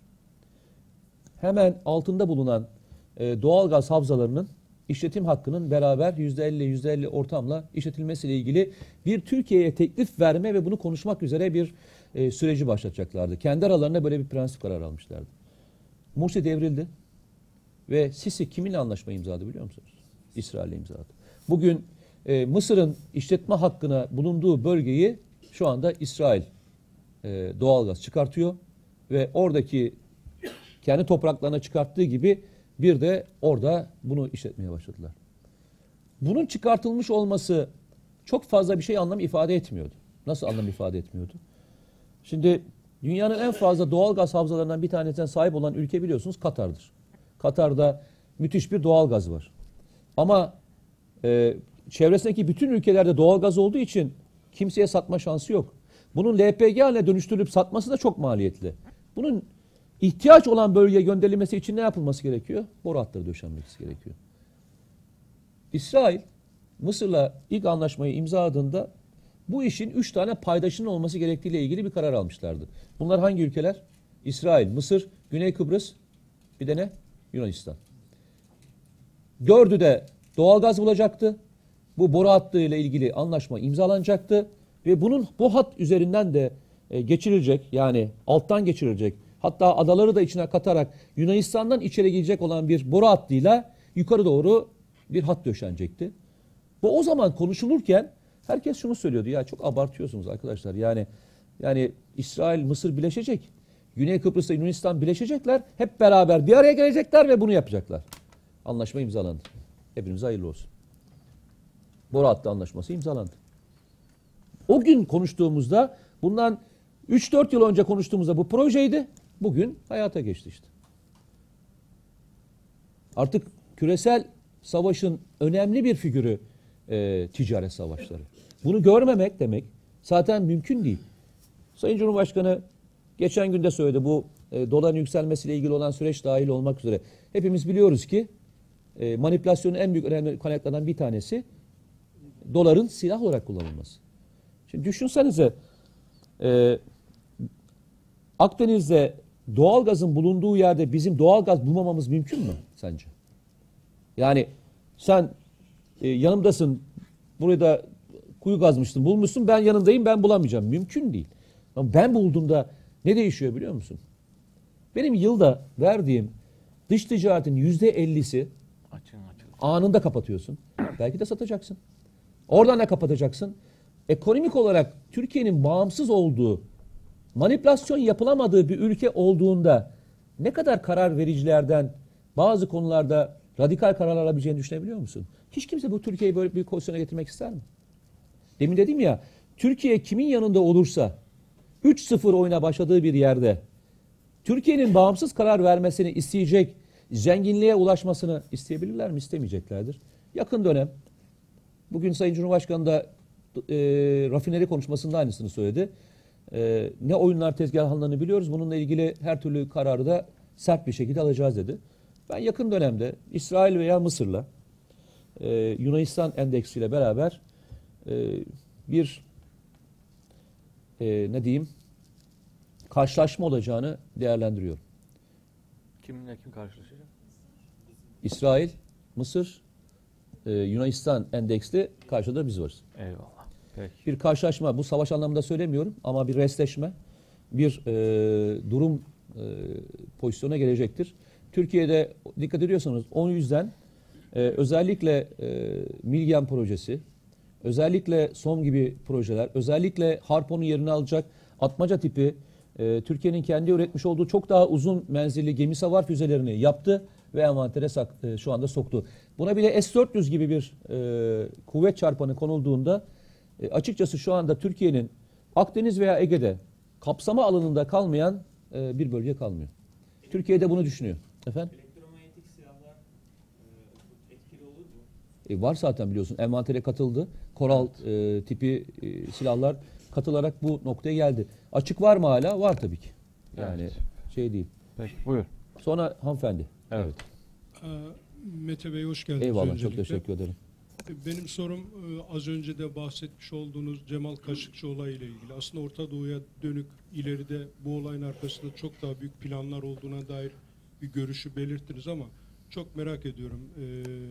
Nedir bu kadar bu kadar sıradan ve e, herkesin en sıradan insanın dahi bu olayın arkasında bu- yani içeriye girmiş ve çıkmamış bir adamın kimin öldürdüğünün tereddütü yaşanmayacağı bir şekilde bunu gözümüze Soka baka soka, baka ve baka baka. ısrarla bunu göstermek mi istedi bu istihbaratçılar? Çünkü ben bu işin çok basit böyle bir şekilde düşünüldüğünü düşünmüyorum. İkincisi e, Türkiye bu konudaki e, tutumunda bir pazarlık unsuru var gibi bir izlenim ediniyorum. Ben kendi görüşüm. Niye bu kadar geç durum açıklanmasında bu kadar geç e, kalındığını ya da e, açıklamaların e, biraz sorunlu olduğunu biraz da Ee, şöyle gidelim. Sizinle beraber gidelim. Sizinle beraber gidelim. Yani hani arkaya. Yok yok soru cevap gibi, gibi gidelim diye istiyorum özellikle. Ee, şimdi Türkiye son yakın dönemde özellikle bazı konularda öyle köşeye sıkıştırılmak üzere e, istihbarat oyunlarıyla karşılaştı ki. Örneklerini sayalım mı isterseniz? Rus uçağının düşürülmesi. Ee, Ankara'da Büyükelçinin öldürülmesi. Uludere. Ee, Suriye e, savaşının başlangıcından sonraki dönemde uçağımızın e, düşürülmesi şeydi. E, Akdeniz'e düşürülmesi. Yakın tarihte bakın dört tane olay saydım. Birisi 15 Temmuz'dan öncedir. E, hatta ikisi de 15 Temmuz'dan öncedir. Bir tanesi 15 Temmuz'dan sonradır. 3 15 Temmuz öncesi, bir tanesi 15 Temmuz sonrası. Üçü de dikkat ediyorsanız diplomatik anlamda sorun çıkartacak konulardı. Doğru mu? Ve bir şekilde de e, insanın böyle bam teline basacak olaylardı. Üçü de. Diplomatik krizler yaratıldı ve diplomatik sonuçları da oldu bunların. Uzun süreli sonuçları oldu. Türkiye bu dördünden de bir ders çıkarttı. Ben açık ve net söyleyeyim. Yani hepimiz ders de çıkartıyoruz, onlar da çıkarttılar. Yani istihbarat biliminde, dış politikada, siyasetçiler de, karar vericiler de bir ders çıkarttılar. Artık olayların arkasında erken karar vermek yerine zamana yayıp zamanın içerisinde ne olduğunu ve bundan kim ne elde etmek istiyor sorusu da sorulmaya başlandı. Şimdi başlangıçta ilk gün bu olay yaşandığında Türkiye deseydi ki ki dikkat ediyorsanız Sayın Cumhurbaşkanı her baş, başından beri hiç öldürüldü kelimesini kullanmadı. İçeri girdi, dışarı çıkmadı. Bunun çıkmasının sebebini açıklayacak olan, nerede olduğunu söyleyecek olan da konsolos dedi. Doğru mu? Dikkat ediyor musunuz? Türkiye elindekini hiç göstermedi. Malzemeyi de hiç vermedi. Ve herkesin ne dökeceğini ve ne yapacağını da ortaya çıkartmak için zamana koydu. Bu işin adli tarafı, bakın adli tarafı bence en kolay tarafı. Yani bu işin sonunda Cemal Kaşıkçı'yı kimin öldürdüğü, nasıl öldürüldüğü konusunun çıkmaması gibi bir durum var mı? Yok. Eğer bu şahıs kaçırılmış olsaydı zaman çok önemli olabilir. Ama e, öldürüldüyse zaman çok önemli mi? Çok önemli değil. O zaman kim oyun kuruyorsa herkesin elini açmasını beklemek daha doğru bir karar değil miydi? Ben Türkiye'nin özellikle geçmişte yaşamış olduğu tecrübelerden bugün herkesin elini açmasını bekledi. Ve dikkat ediyorsanız elini hiç servis etmedi Türk yetkililer açısından. Hep Avrupa basını, Amerika basını bir Türk yetkiliyle konuştu. Hep bize yapılan operasyon böyleydi arkadaşlar. Hatırlar mısınız? Türkiye'nin bir sıkıntısı olduğunda bir Pentagon yetkilisi konuşur hep. Veya açıklama yaptı. Efendim? Hiç bilgi vermediğine dair Adalet Bakanı bugün açıklama Valla ben e, geçen gün televizyon programlarında bana sorduklarında ben vermeyecek dedim. Asla da vermeyecek dedim. Yani ne olduğuyla ilgili en ufak çünkü Amerika Birleşik Devletleri şu anda bu e, şeyin bir parçası değil. Yargılamanın bir parçası değil. Türkiye elindeki hiçbir kozu veya elindeki hiçbir malzemeyi vermek zorunda değil. Vermedi de. Hala duruşunu devam ettiriyor. Ben doğru yaptığını düşünüyorum. Eğer hani sizin e, hani şu daha yapılsaydı e, doğru diyebileceğiniz bir şey varsa ben dinlemeyi de çok tercih ederim. Mesela ne yapılabilirdi? Çok daha erken mi konuşmasını beklerdiniz? Çok daha erken mi karar vermesi doğru olur diye düşünüyorsunuz? Yok öyle değil de e, sadece süreci yönetim yönetme konusundaki bir pazarlık unsuru olabilir ihtimalini ben de Amerika çünkü bu pazarlık olarak yaptığını düşünüyoruz. Ha, siz- bundan Amerika mı daha kazanç çıktı diye düşünüyorsunuz? Yok ben Türkiye'nin sonuç itibariyle yani bu dünya kamuoyunun bir beklentisi oluşturulmuş şu anda. Türkiye Evet. bekliyor bu açıklamayı ve Türkiye bu açıklamayı yapmayarak sizin söylediğiniz beni ikna edici oldu. Yani benim sorunun cevabını aldım aslında. Eyvallah. Eyvallah. Ben şunun için söylüyorum. Ee, dünya bir defa şunu anladı. Ya Türk istihbaratı demek ki uçan e, olayı biliyor. Bu imaj var mı dünyada? Var. E, Pompeo e, aynı zamanda e, Dışişleri Bakanı olmadan önce biliyorsunuz e, CIA'nin başkanıydı. E, Ve geldiği andan itibaren Pompeo'nun gelmesi de bence çok önemlidir bu e, bu konuyla ilgili. E, geldiği konuşmalara falan bakarsanız hiç e, şey yok. Masada Hakan Fidan da vardı. Yani şeyde konuşulurken havalimanında konuşulurken masada Hakan Fidan da masadaydı. Normalde oturmayabilirdi. Ama Türkiye masaya oturtarak biz aslında bu işin bir istihbarat operasyonu olduğunu ve bunun içerisinde başka şeylerin olduğunu da biliyorum mesajını dünyaya çok net olarak veriyor. Bu böyle verilir zaten. Ve dikkat edin ne Avrupa'dan ne Amerika'dan ne de Suudi Arabistan'dan Türkiye'nin aleyhine bir ses çıkmıyor. Niye? Çünkü hiç elini belletmedi. Şimdi herkes Bekliyor. herkes bekliyor. Ama herkes elini açık etti bu arada bakın. Evet. Bence Türkiye e, süreci doğru yöneltti. Eksikler olabilir. Bak bu tartışılabilir. Ama benim gördüğüm tabloda e, bir e, eksiklik görmüyorum. Herkesin zekası farklıdır. Ekleyecek olan arkadaşlar varsa da katılırım. Evet peki. Hanımefendi hemen arkada Evet, konuşmuştu. vereceğiz, evet. Ben Bu arada e, elinizi kaldırırsanız Türkiye'nin envanterinde çok kuvvetli silahlar olduğu yapılıyor, tekrar ekleniyor. Güzel güzel yani uzun menzilli silahlar var deniliyor da. E, şu Münbiç için 90 gün süre istemişti ya Amerikalı yetkililer. Türkiye'ye. Hani bize müsaade edin çıkacağız Peki. diye. Peki o 90 günün sonucunda yani tecrübelerimize dayanarak çıkmayacağını veya hiçbir şey yapmayacağını, daha da ileri gideceğini bildiğimiz halde Türkiye olarak niye hani daha önce harekete geçilmedi? Acaba şu S-400'leri mi bekliyor Türkiye? Hani silahlarımıza güvenemiyor muyuz yoksa o kadar Peki. kuvvetli değil mi? Çok güzel. İkincisi de e, siz dediniz Yani ya, bir hanımefendinin böyle güzel bir savunma sanayi sormuş olmasına ben bayılıyorum. Gerçekten Ne güzel, bayılıyorum. Teşekkür ederim. Çok Allah razı olsun. çünkü. Çok teşekkürler. E, ikincisi de e, Irak'ta hani dış ticaretimiz çok kuvvetliydi. O yüzden ona hani operasyonlar çekildi. Belki de e, Türkiye çok Hı hı. daha hızlı bir şekilde yükselecek dediniz. Şimdi de İran'a zaten yapılıyor da uzun senelerden beridir. Hı hı. Bizi engellemek olsun, oraya gidip gelememek o adına.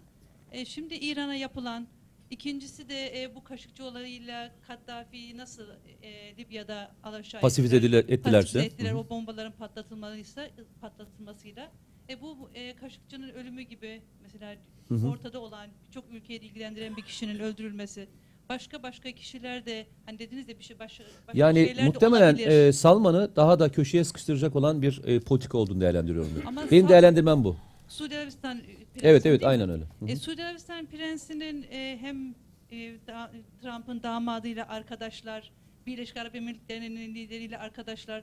Bunlar niye ayırsın ki? Yani niye o şey yapsın Ha, ki? Onu şimdi çok güzel. ki? Harika. Yani bunlar arkadaş arkadaş bu işleri bitirebilirler yani. Çok güzel. Ya şöyle söyleyeyim. Çok güzel bir soru. Bitti mi sorunuz? Evet, teşekkür ederim. Eyvallah. Çok teşekkür ederim. Ee, isterseniz ikincisinden başlayayım. Birinci sonra Münbiç'e geleyim sorunuza. Şimdi bir ülkenin e, kralı olabilirsiniz. Ama her şeyi yapmaya muktedir olmazsınız. E, Suudi Arabistan'da kralların nasıl gittiğine hiç geçmişte baktınız mı? E, çoğunlukla birisi birisini devirerek e, indirmiştir.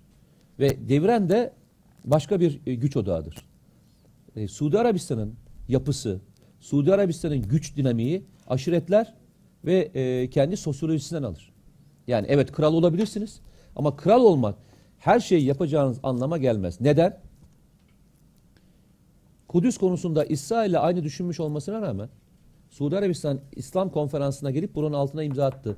Kudüs e, konusunda Türkiye ile aynı noktaya geldi.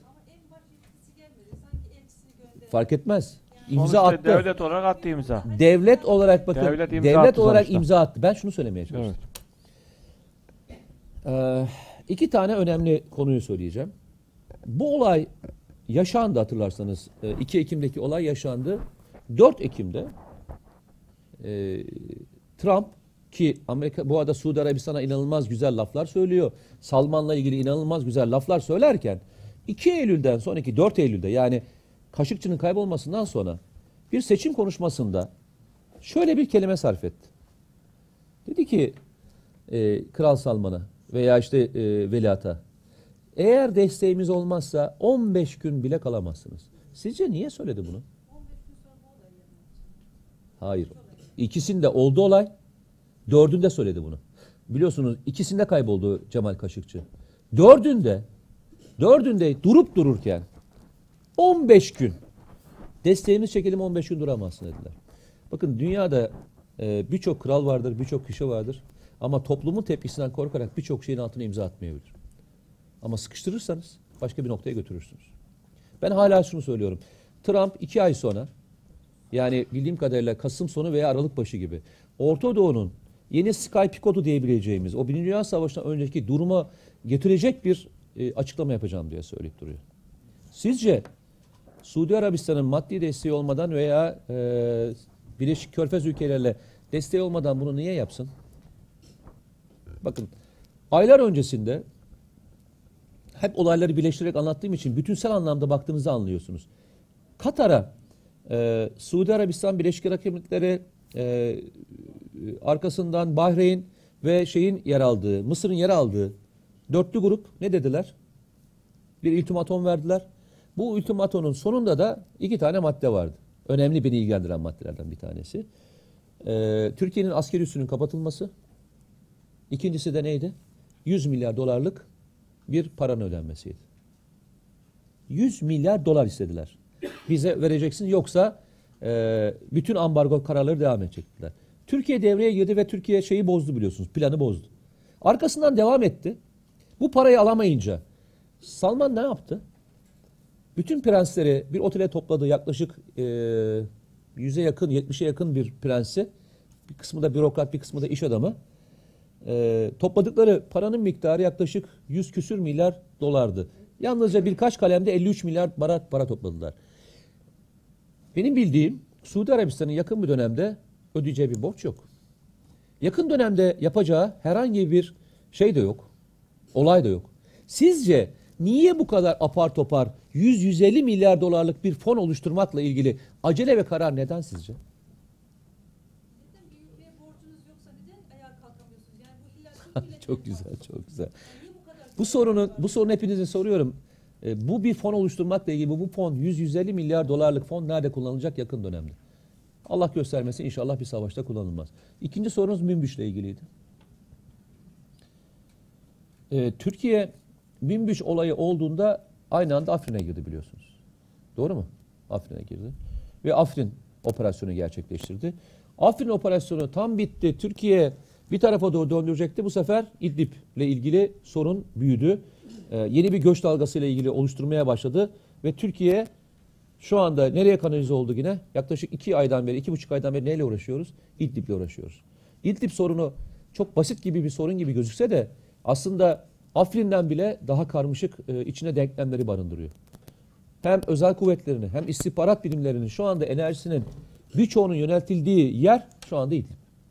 İdlib'i bloke etmeden, İdlib'i stabil hale getirmeden Türkiye'nin ne münbüçe dönmesi mümkün değil. Bakın İdlib sorunu çözmeye başladığımız andan itibaren Sayın Cumhurbaşkanı artık Fırat'ın doğusuna gidiyoruz diye söylemeye başladı.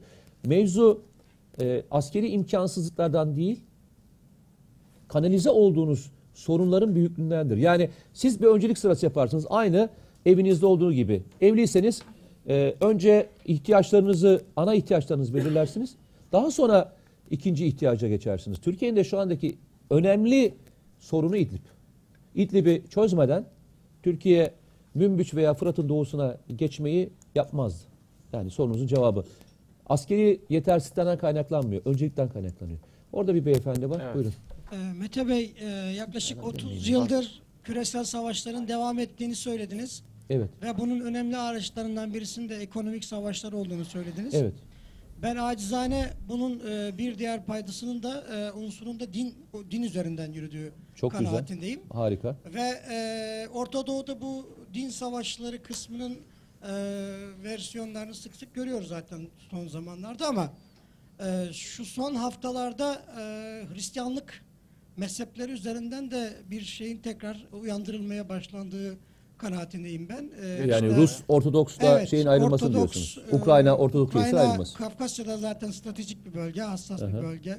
E, bu buradaki savaş sanki arka planda yine Amerika ile Rusya arasındaki bir kapışmanın bir parçasıymış gibi gözüküyor. Çünkü Ru- Fener. Rum Patrikhanesi Bravo. hamiliğini kaybettiği için e, Osmanlı'nın çöküşünden sonra kendisine yeni bir hami arıyor ve Amerika'yı bu anlamda Amerikalıların bu anlamda en azından e, bir şımarıklık e, destek ya da oluşturduğu kanaatindeyim.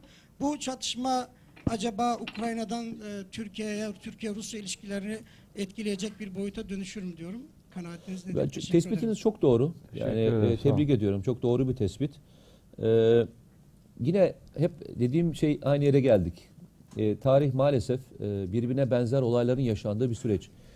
Ee, Türkiye Amerikalıların e, özellikle bu şey bloğunda yani soğuk savaş bloğunda Doğu Batı diye ayrıldığı dönemde ilk aylıkların yaşandığı yer biliyorsunuz Fener Rum Patrikhanesi ile Rus e, şeyinin kilise Ortodoks kilisesinin ayrılmasıydı. Bunlar bir ara birleştiler biliyorsunuz. Ne zaman hatırlıyor musunuz? 1990 sonrasında Soğuk Savaş bittiği an, e, dönemde e, Türkiye e, şeyin e, projesi olarak hayata geçirilmişti.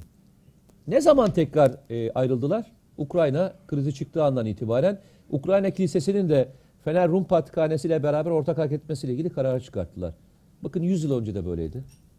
500 yıl önce de böyleydi. Osmanlı'nın ilk kurulduğu dönemde de e, bu böyleydi. E, vekalet savaşları dediğimiz, asimetrik savaşları dediğimiz üç tane temel unsuru var. Din, mezhep ve etnisite. Bu üç figürün arkasına sığınır ve üç figürün arkasına gizlenir ve üç tane figürü kullanır. Çünkü bunların arkasından siz e, şahıs toparlayabilirsiniz. Etnik kimlik üzerinden siyaset yaparsınız. Din üzerinden e, siyaset yaparsınız veya mezhep üzerinden siyaset yaptığınızda bunu angaje edersiniz ve bunu bir savaşa döndürebilirsiniz. Bugüne kadar dünyada çıkmış olan bütün savaşlarda kullanılan üç figür budur. Başka bir figür bulamazsınız. Bunu kullanmışlardır ama asıl sebep nedir biliyor musunuz? Para. Ama kullandıkları argüman da bu söylediğim üç tane önemli temel kaynak. Eyvallah. Efendim?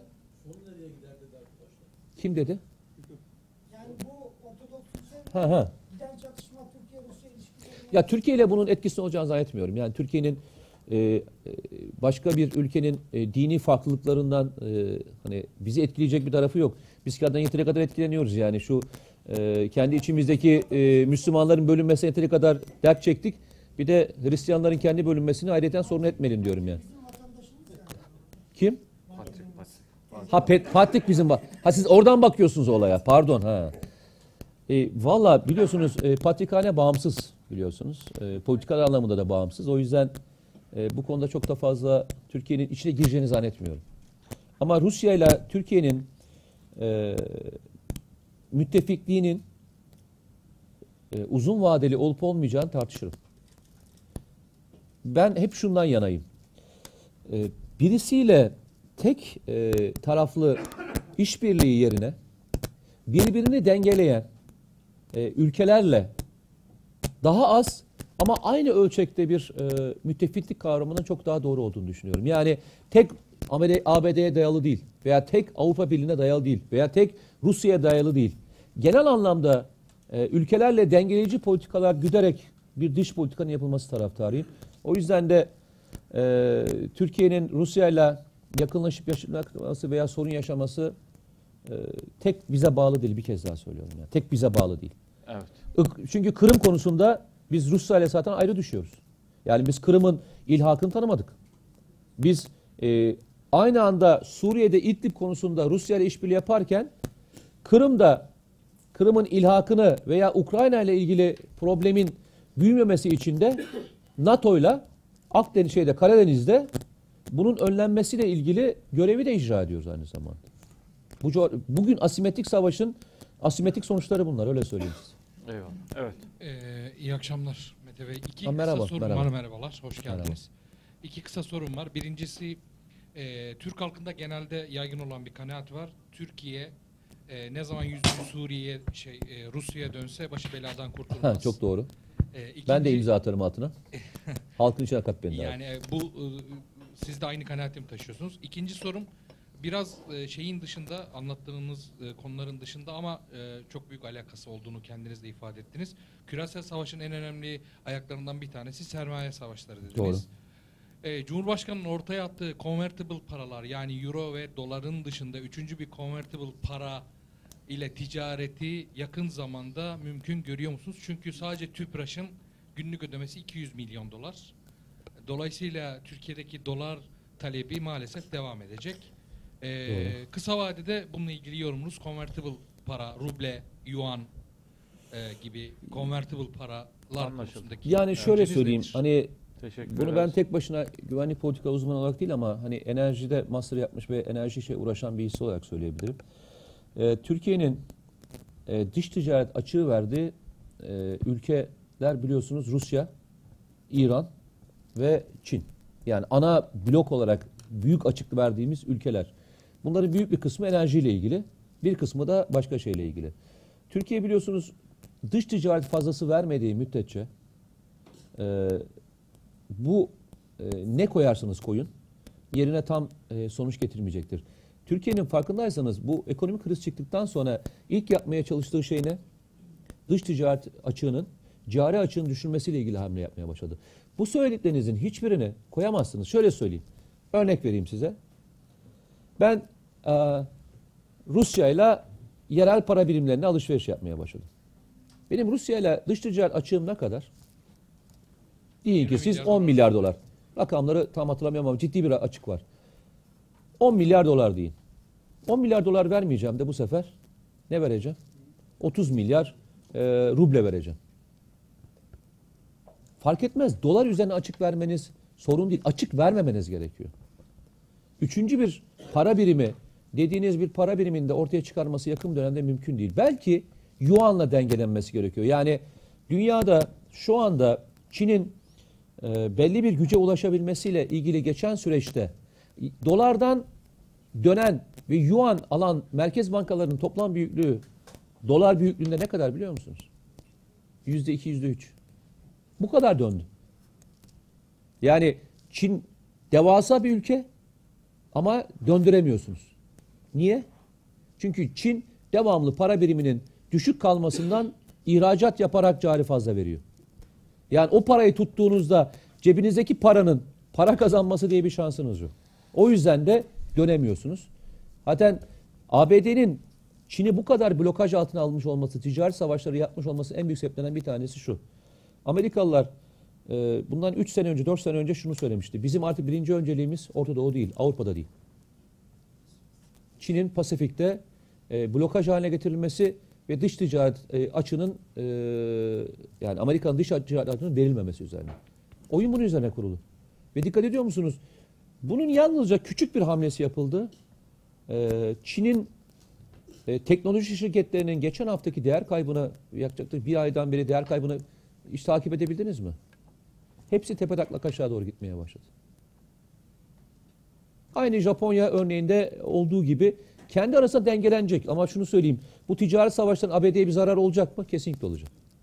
Kesinlikle olacak. Yani şöyle söyleyeyim. 12.8 trilyon dolar borcu olan bir ülkenin e, bu borcu neyle ödeyeceği muhakkak bir sorun olacaktır. Öyle söyleyeyim. Öyle söyleyeyim. Peki teşekkür ederiz. E, Evet, son evet, kaç buyurun. defa kaça kadar gidelim? Yani 9'da biter. E, tamam 9'a bitirelim olur. Peki. E, hanımefendi var bir de orada bir hanımefendimiz var. Ondan sonra sana gelelim. Evet. Mer- Evet, merhaba Mete Bey katılımınız için öncelikle teşekkürler. tekrar. Ben teşekkür ediyorum. Sesi yakın tut mikrofonu. Daha önce tanışmış mıydık seninle? Yok. Yüzün hiç ba- yabancı gelmiyor. Yeni. Sivas'ta bir konferansta gelmiştiniz. Sivas'ta mı gelmiştin? Orada bir e, ş- orada da bir talihsizliğimiz olmuştu da çıkışta sizle bir konuşurken Ben soru- dışarıda sanki yanıma geldin gibi hatırlıyorum. yanım, yanınıza geldim soru soracaktım sordum. Evet. Güvenlik Bak araya gördün girmişti. mü abi? Ya maşallah. Maşallah. Maşallah. 5 aydır 5 ay sonra falan. Hayır çünkü çok e, şey bir yüzü var. Böyle hani ne Eyvallah. derler masum bir yüzü var o yüzden unutulacak bir yüz değil eyvallah. yani o yüzden söylüyorum. Sivas'ta karşılaşmışsın. Aynen. Evet. Evet. Soruyu alalım. E, Benim sorum şu şekilde hem bölgede gerçekleşen olaylar hem küresel e, ölçekte gerçekleşen olaylarda hani İngiltere e, çok bir hani İngiltere'nin bu olaylardaki rolü nedir? Çünkü bunu şundan dolayı söylüyorum. Özellikle 1920-30'lu yıllara kadar işte gerek Sykes-Picot veya gerek diğer anlaşma gibi hani dünyada hani ana oyun kurucu gibi görünen bölgede e, yeni anlaşmalarla hep bölgeyi bölmeyi amaçlayan, hep hani e, işte gerek Ruslarla e, veya gerek diğer ülkelerle Fransızlarla beraber sürekli bir anlaşma içerisinde olup hem dünyada e, yeni işte e, haritalar çizmeye çalışan bir ülke hani sürekli aktif olarak e, katılan bir ülke hani sanki ne oldu da e, şimdi bir anda sineye çekilmiş gibi sanki hani çok e, gerek güncel konularla ilgili çok fazla açıklama yapmamaları hani sanki Evet. geri planda e, Yani sen şunu söylüyorsun. Diyorsun ki İngiltere Nereye gitti haberimiz olmadan diyorsun Yani değil mi? evet bu Nereye gitti? Gitti mi veya? Veya gitti mi? veya Evet. gitti mi? Evet, gitti Evet. mi? Peki teşekkür ederiz. Ee, sana soru sorayım. Ee, cevap vereyim mi? Lütfen. Ee, beraber gidelim. Ee, İngiliz tarihini veya ABD'nin yükselişi, İngiliz'in İngiltere'nin düşüş tarihini şöyle hiç karşılaştırdın mı? Bununla ilgili bir e, şey okudun mu? Tarih kitabı veya bir maka makaleye denk geldin mi? Çok bilgili değilimdir ama yine de. Yani tavsiyem şu. e, güç devşirmeleri ve güç kayıpları e, birisinin güçlenmesi değil, diğerinden de diğerinin de bundan vazgeçmesiyle oluşabilir. Yani İngiltere ile Amerika gibi iki ülkenin veya Fransa'da bunu çünkü üçü de büyük sömürge ülkelerden bahsediyoruz. Bu üç ülkeden bahsediyoruz. Bu üç ülkenin e, güç alanlardan çekilmesi kendi isteğiyle olur. Karşı tarafta bunu belli bir yere kadar zorlar. İngiltere'nin ilk güç çekilmesi ne zamandı? Birinci Dünya Savaşı sırasında. Amerikalılar için derler ki e, savaşa çok daha erken girip savaşın kaderini değiştirebilirdi. Nereye kadar bekledi dediler? Savaşın İngiltere'yi güç kaybına yol açacak ve savaşı kaybedecek noktaya getirdiği andan itibaren savaşın bir parçası oldu. İlk İngiltere, İngiltere'nin çekildiği, e, geri çekildiği ve bazı sömürgelerinden vazgeçtiği alan Birinci Dünya Savaşı'dır. İkinci Dünya Savaşı içine geçerlidir aynı şekilde. İkinci Dünya Savaşı'nda da Amerikalılar çok daha erken girebilecekleri bir savaşa biliyorsun herkes hırpalandıktan e, sonra e, savaşa girmiştir. Ve ikinci alanlardan çekilip onların boşalttığı alanlara yine kim girmiştir? Yine e, Amerika girmiştir. Birinci alan e, özellikle Avrupa, Birinci Dünya Savaşı'nda Avrupa ve Afrika kökenlidir. İkinci Dünya Savaşı'nda da e, Pasifik kökenlidir. Şeylere bak. Yani Amerika'nın hangi savaştan sonra hangi yerlerde güç odakları oluşturabildiği bölümlere bak ve oraları daha önce kimlerin e, kullandığına bakarsan anlarsın. Şimdi üçüncü e, alanı vardı ve hiç çekilmediği bir alan vardı şeyin. İngiltere'nin. O da Orta Doğu'ydu. Orta Doğu'dan hiç çekilmemişti. İlk gerçekten buradaki arkadaşlardan eğer Orta Doğu'yla ilgili bir ticaret yapan insanlar varsa oradaki e, danışmanların özellikle e, kralların, prenslerin veya büyük şirketlerin danışmanların hemen bir sonrası arkasındaki adamın İngiliz olduğunu hepsi bilir. Hepsi İngilizdir gerçekten. Ve onun haberi olmadan da e, şey yapamazsınız.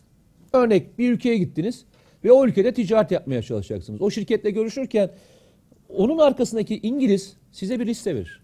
Gerçekten liste verir. Yapabiliyorsa önce İngiliz şirketlerinde e, sizi eşleştirir. Eğer yapabiliyorsa İngiltere'nin ürettiği malların alınmasıyla ilgili size bir öncelik verir. Ama İngiltere'nin gücü, asıl gücü iki tane faktörden e, gelir. Birisi sigorta, ikincisi finans. Hatırlar mısınız? Türkiye bu ekonomik krize ve diğer şeylere yol açtığında, ya- yaşandığında en çok e, gittiği ve en çok mücadele ettiği yer neresiydi? Londra'ydı değil mi hatırlarsanız? Şu anda İngiltere gücünü finansın ve e, sigortanın gücünden alıyor. Ve o yüzden de açıkça söyleyeyim sana, İngiltere e, vazgeçmiş olan bir tarafı yok. Yine her tarafta. Yalnızca askeri güç olarak yok. Ama oyunun her tarafında var. Ama ilginç bir şey söyleyeyim. Amerika'nın Orta Doğu'dan da şeyi onun haberi olmadan İngiltere'yi süpürme, süpürme kararı ki bunda Salman çok önemlidir onu da söyleyeyim sana. Ee, şu anda Türkiye'nin en fazla çalıştığı ve en fazla işbirliği yaptığı istihbarat örgütü olarak iki tane istihbarat örgütü var. Bunlardan bir tanesi MI6, bir tanesi de Rus istihbaratı.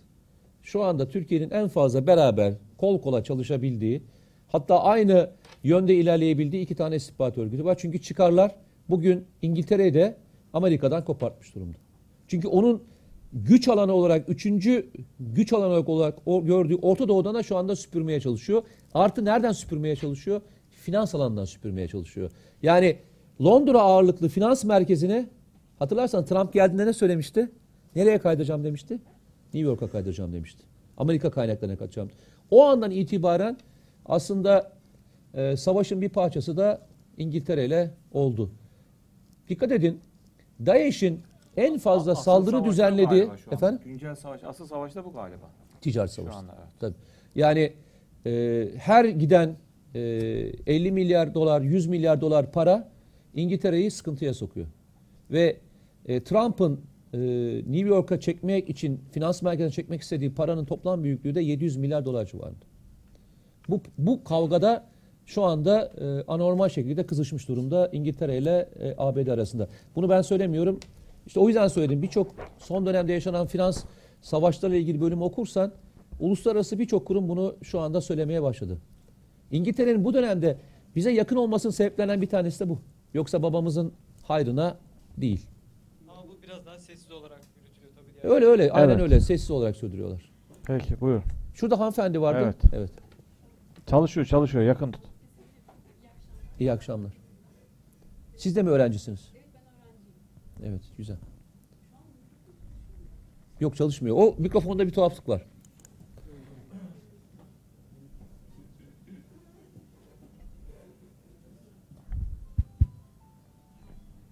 çalışıyor. Küresel savaşın aslında görünmeyen bir yüzü var e, diye düşünüyorum. Aktörü Yahudilerin olduğunu düşünüyorum. Birçok e, gazetecinin de bu konu hakkında e, haber yaptığını gördük. Aslında Türkiye'nin bu küresel savaşının bir e, sıkıntısının, probleminin de bir İslami duruşunun olduğunu düşünüyorum açıkçası. Ve e, e, IMF Dünya Bankası, Amerika'nın Amerikan medyası vesaire biliyoruz ki aslında hepimiz e, Yahudilerin elinde aslında e, oynayanlar belli, oynatanlar belli. Biz de konuşanlarız aslında. Benim çok merak ettiğim bir şey. Gerçekten yalnızca konuştuğumuzu düşünüyor musun? Ben açık konuşayım. e, bana, bana konuşuyoruz gibi geliyor. Sadece Vallahi. konuşuyoruz gibi geliyor. Peki. Peki. E, ve şunu söyleyeyim. Arabistan, Suudi Arabistan tarihe baktığımız vakit zaten Türklerin e, bir araya gelme ihtimalleri neredeyse hiç gibi bir düşman e, düşmanlık vardı. Bunun en büyük sebebinin mezhep e, kavgası olduğunu biliyoruz ve e, Yahudilerin işte Amerika'nın da bunu kullandığını da biliyoruz. Aslında küresel savaşın e, en büyük sebebinin ben İslami kimliğimizin e, e, yok edilme e, isteklerin olduğunu düşünüyorum. En büyük düşman biliyorsunuz Yahudiler bu konuda. Ben bu konuda fikrinizi merak ediyorum açıkçası. Siz böyle düşünüyor musunuz? Veya katılıyor musunuz? Ya da katılıyor Ee, musunuz? evet, Böyle dediğim peki, çünkü- teşekkür çünkü ederiz, sağ olun. Eyvallah. Ee, kullananlar da çok- şöyle söyleyelim o zaman. Dünyadaki e, Yahudi nüfusun toplam büyüklüğü ne kadar? Efendim? Yani kimi rakamlar 10 milyon diyor, kimisi rakamlar 13 milyon. En fazla söyleyen rakam 13 milyon değil mi? Evet. Ee, Müslüman sayısı ne kadar? 1.8 milyar e, kişi. 1.8 milyar kişi. Peki e, bu 13 milyonun e, toplam dünya ticaretindeki ve sermayedeki büyüklüğü ne kadar biliyor musunuz? %70'i.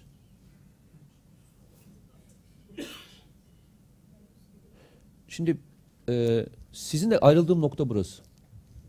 Yani ayrıldığımız nokta buradan kaynaklanıyor. Şimdi her türlü sebebin altında e, bir grubu arayabilirsiniz ki rakiptir ve bunu yap, yap- bunu bunu yaptığı kesindir. Ama bütün sonuçları evet onlar yaptılar ve biz kaybettik. Böyle midir? Yani bütün sonuçlar bu mudur? Bütün sonuçlar burada mı ilerler?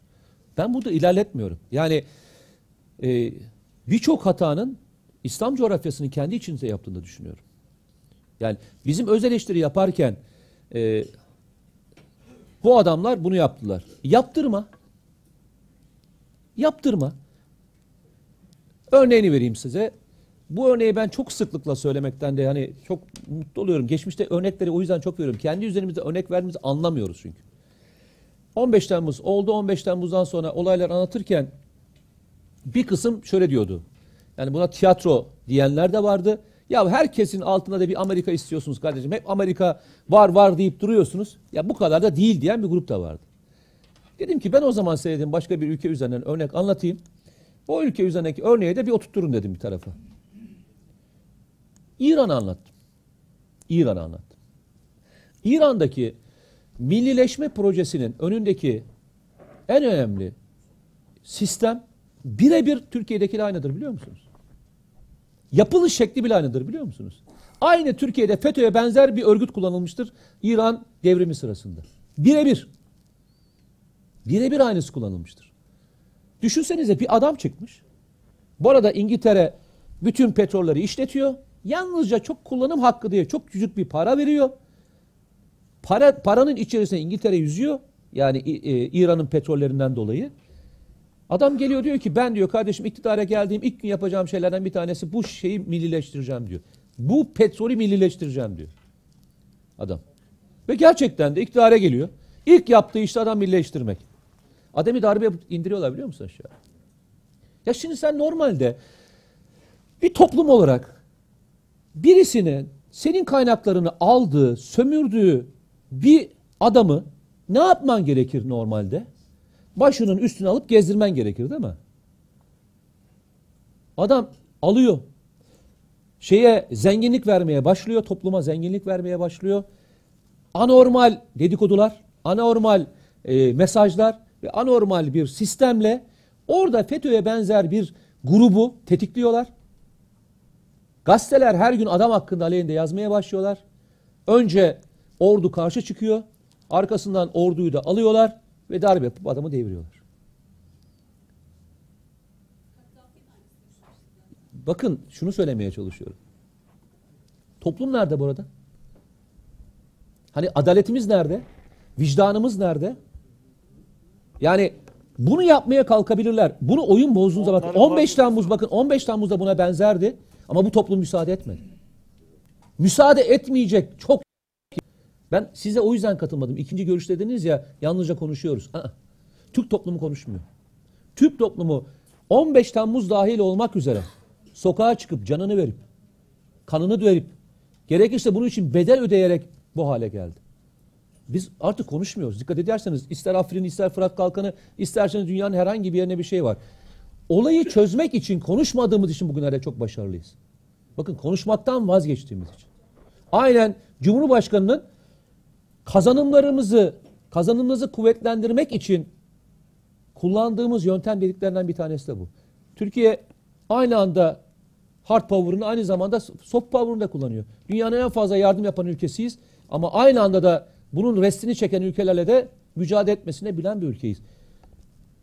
1950'lerde başında tacını gezdirmesi gereken, ülkenin bütün milli kaynaklarını kendisine veren bir adamı deviren bir sistemle deviren İsrail değil ki, deviren ABD değil ki, devirmeye çalışıyor. Aradan yıllar geçti. İngiliz kaynakları, onlar İngilizler çok uzun bir süre geçtikten sonra açıklıyorlar. Çok da ilginçtir. Açıklamaları sırasında bu darbenin İngiltere tarafına yapılmaya çalıştığını, güçleri yetmeyince ABD'den destek aldıklarını söyleyen o dönemin bütün istihbarat raporları açıklanınca bundan bir önceki Obama bir özür diledi. Tabiri neydi biliyor musun özür dilerken tabiri? Biz darbe yapanları teşvik etmiş olabiliriz. Bak o kadar doğru bir laf ki aslında. Bak darbe yapanları teşvik etmiş olabiliriz. O kadar doğru bir tanımlama ki. Darbe yapan kim gerçekten? İran vatandaşları. Ben kime kızayım? Teşvik edene mi kızayım? Bu teşviği görmeden, bu teşviği görmeden her birinde defalarca tuzağa düşen İslam coğrafyasının insanlarına mı kızayım? Hangisine kızayım ya? Bak teşvik ettik lafını kullanıyor. Bak teşvik ettik. Çünkü darbe yapan gerçekten adam işgal etmiyor. Savaşa adam göndermiyor. Asker indirmiyor. Birisine petrollerini milleştiren bir adamı devirmesi için fırsat veriyor ve deviriyor. Evet. Son. Bu kadar. Yani katılmayabilirsiniz. Peki. Ama görüşümü sordunuz. Teşekkür ederim anlayışın için. Görüşüm bu. Okey. Peki çok teşekkür ediyoruz. Oo. Vakit tamam oldu. Sordurmuyor musunuz? Üstad vakit oldu. mu? Peki. Çok e, nezaket gösterdi. hoş eyvallah, gördü. eyvallah. Kusura bakmayın epey el kaldıran Yani var. e, kusuruma bakmayın. E, son sözümü söyleyeyim mi? Lütfen. Üstadlar çok teşekkür ediyorum. Allah razı olsun. Ee, 11 Kasım'da şey e, Kasım'da 2016'da geldiğimizde çok daha farklı bir tablomuz vardı. Rusya ile ilişkiler, Suriye konusu gibi birçok konuda çok daha karamsar bir dönemden geçiyorduk. Ee, ama iki sene geçtiğinde Türkiye e, Allah'a şükür diyorum. Birçok şeyi daha başararak belli bir noktaya geldi. Ee, bunu özellikle söylemek istiyorum. Ben Türkiye'nin önünün ve o virajın dönüldüğünü düşünüyorum. Yani şu anda en son hamlelerini yapıyorlar ekonomik anlamdaki saldırılarıyla. Çünkü Türkiye'de vekalet kullanabilecekleri, kullandırabilecekleri bir unsur kalmadı. Bu unsurun en son faktörü de şu anda ekonomik aktörler ve ekonomi üzerinde yapmaya çalışıyorlar. Ben milli savunma sanayinin, yerli milli sanayinin olmasından çok önemsiyorum ama en önemsediğim konulardan bir tanesi de yerli ve milli insanların çok daha önemli olduğunu düşünüyorum. Ee, diğerlerini koyarsınız ama birisi gelir darma duman eder. Ama yerli ve milli insanlar yetiştiren ve bunları doğru yaparsanız, iş adamlarımız, sanayicilerimiz ve diğerleri ufuklarını açarken veya koyarken çok daha farklı bir yere gelirse ben buna inanırım. Son zamanda şunu konuşuyoruz. Türkiye'deki e, birçok iş adamının yurt dışına kış- kaçmasını konuşuyoruz değil mi? Yani paralarını alıp yurt dışına çıkıyorlar. Sizce bu konuştuğumuz ana konunun nedeni hangisi? Demin size söylediğim mevzu. Yerli ve milli insan yetiştirmekte ve bu paranın kimler tarafından tutulduğuyla ilgili konu. Demin e, kızımıza o yüzden söyledim. 13 milyon kişi dedik. %70 dünyanın yet- %70'inin parasını dedik. Evet, siz demiştiniz ya başta kişi sayısı önemlidir. 300 kişiyle Evet. Afrin'e girdik. Bu kadar yaptık. Çok fazla gibi geliyor insana televizyondan izleyince. Halbuki 300 kişiymiş. Bunu bilmiyorum. Valla e, ben bu ülkeye ben bu ülkeye hiç inancımı kaybetmedim. İnancımı kaybetmemin tek bir özelliği e, o bütün yaşanan olayların içerisinde bir kısmında bulunmam, bir kısmında daha sonra da e, refakat etme onurunu buldum. Ben bu ülkenin insanların manevi gücünün de, e, değerlerinin de, vatan sevgilerinin de hiç kimsede olduğunu düşünmüyorum. Bunu ben söylemiyorum. E, Elbap operasyonu sırasında bu lafı söylemiş miydim bilmiyorum ama bir kez daha tekrarlayayım. Elbap operasyonu gerçekleşmek üzereyken ki söylemiş olmam mümkün değil. O sırada başlamamıştı. Çünkü biz Elbap'a Oca aralığın sonunda girmeye başlamıştık. O yüzden söylemem mümkün değil. Ee, Rus bir hükümet yetkilisinin ya Rus bir e, güvenlik bürokratının söylediği bir kelime. Elbap'a girmek üzereyiz. Bir e, askerimiz e, şehit oluyor ve karargahta toplantı sırasında bu söz sarf ediliyor e, Elbap düşmüştür diyor. O sırada diğer e, kişiler de var. Nasıl diyorlar daha Elbap'a girmediler. E, Valla diyor e, benim bildiğim Türkler kan döktükleri yerde, kanının döküldükleri yerde orayı almadan bırakmazlar. Bunu bir Rus bürokratı söylüyor ama maalesef içimizdeki e, kişiler bunu e, anlamakta zorlanıyorlar. Gerçekten e, ben düzgün bir yolda ilerlediğimizi düşünüyorum. Hatalarımız yok mu? Var. E, kayıplarımız yok mu? Var. Ama e, susmadığımızı ve e, direndiğimizi düşünüyorum. Bir örnekle de bitireyim. E, şeyi sormadınız mesela. E, Rahip Branson'ın neden bırakılmadığını sormadınız veya niye serbest bıraktınız diye sormadınız. Ben küçük bir açıklama yapayım. E, ben bildim bileli 1800'lerden başlayan Türkiye'deki misyonerlik faaliyetleriyle ilgili ben yüzlerce kitap okumuşumdur. Ama gözaltına alınmış ve tutuklanmış bir tane e, adam bilmem. İlk defa birisini Türkiye e, gözaltına aldı. Mahkum etti. Cezasını kesti. Ve yaklaşık üç buçuk yıl gibi bir cezayla geri gönderdi. Şimdi şu soruyu soruyoruz. Niye erken gönderdik? 200 yıldır niye bu işi yapmadık diye sormadığımız soruyu şimdi buna soruyoruz.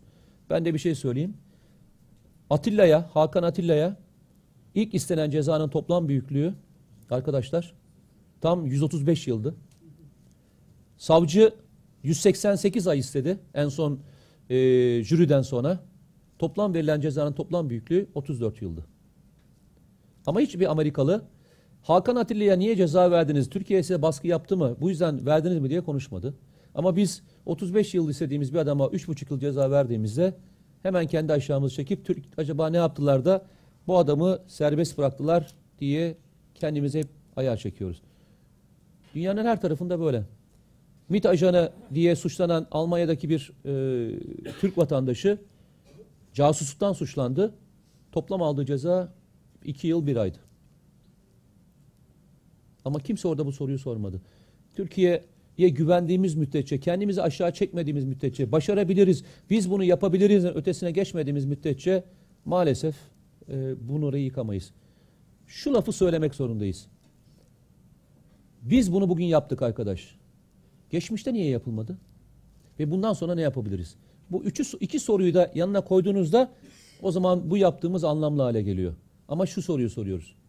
Niye bıraktık? Niye almamıştık daha önce hiç kimseyi? Niye bundan sonra ne yapacağız diye sormuyoruz. Hep fatura kesiyoruz ve faturayı kestiğimiz yerde bizi hep başka bir noktaya ve yanlış bir noktaya götürüyor. Beni ikinci defa çağırdınız. Ee, inşallah iki sene sonra. ben Yok, bak yok, periyodumu sen- da koydum. Yok, yok. Periyodumu da koydum. İki senede bir geliyorum. İnşallah. Allah İki sene sonra inşallah, inşallah. Türkiye'yi çok daha güzel bir yerde. İki sene öncesinden çok daha güzel bir yerde konuştuk bugün. İki sene sonra çok daha güzel bir yerde. Bu söylediklerim hiçbirinin partiyle herhangi bir, bir siyasi faaliyetle ilgisi yok. Millet olarak söylüyorum. İnşallah çok daha güzel bir yerde oluruz. Ee, hepinizi Allah'a emanet ediyorum. İnşallah. Çok teşekkür, Çok teşekkür ediyorum. Çok sağ olun. Mete Bey kitabını imzalayacak arkadaşlar. Kitabını bu arada bir plaket takdim etmek istiyoruz müsaade Eyvallah Allah razı olsun. Evet.